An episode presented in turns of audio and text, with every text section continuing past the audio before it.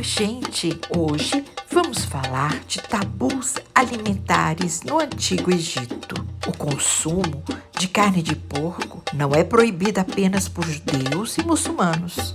No Antigo Egito também existem relatos históricos sobre este tema. Por exemplo, temos registro de que o consumo de porco possivelmente foi um tabu para os antigos egípcios, de acordo com Heródoto. Os egípcios têm o porco como animal impuro. Se alguém esparra em um ao passar, ele vai se jogar no rio com suas roupas e tudo. Quanto aos guardadores de porcos, ainda que sejam egípcios de nascimento, eles são os únicos que não penetram em nenhum santuário.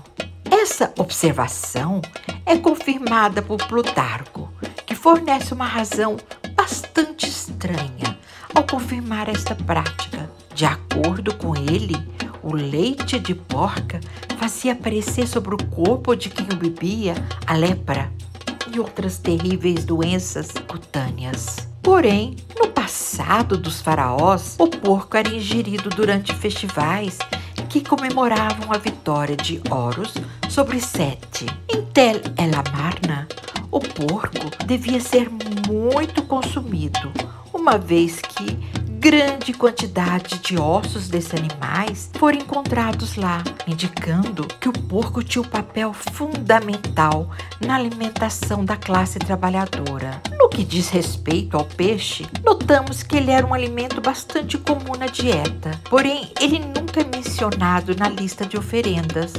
No entanto, não podemos caracterizar essa ausência como prova de que houve qualquer tipo de interdição ou tabu referente a este alimento, já que o resto de peixes foram encontrados como oferendas em sepulturas. Os peixes foram objetos de veneração particular associada ao mito de Osíris, pois o órgão sexual do deus teria sido engolido por um desses peixes, após os pedaços do corpo esquartejado de Osíris por Sete teriam sido espalhados pelo Egito. Além disso, peixes eram mumificados em homenagem a Hador e outros peixes mumificados foram encontrados em Gurup, bem como em diversos templos no Egito. Na verdade, o maior medo e tabu para o egípcio era a falta de alimento tanto em vida como no mundo dos mortos. Há uma busca incessante nas representações, textos funerários e equipamento mortuário, em geral, em se evitar a fome ou ser obrigado a comer o inominável na outra vida. Assim, não haviam tabus alimentares muito claros e nem regras a serem aplicadas todos os períodos. Essa situação pode ser muito bem ilustrada pelo texto dos caixões.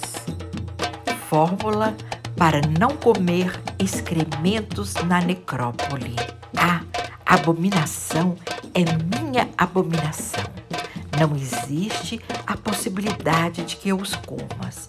Os excrementos são minha abominação. Eu não os comerei. Os dejetos não os comerei. Eu quero viver de pão de esbelta branco. Eu quero viver das coisas doces, saída das quatro capelas e das estelas fruteiriças. Este texto mostra uma preocupação real egípcia, passar fome. Esse deveria ser verdadeiro medo e tabu dos egípcios antigos.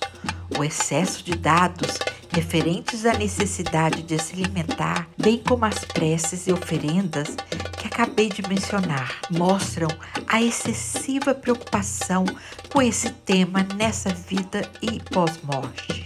Fonte Cynthia Alviere, Les Papyrus Médicaux de l'Égypte Pharaonique, Paris, 1995.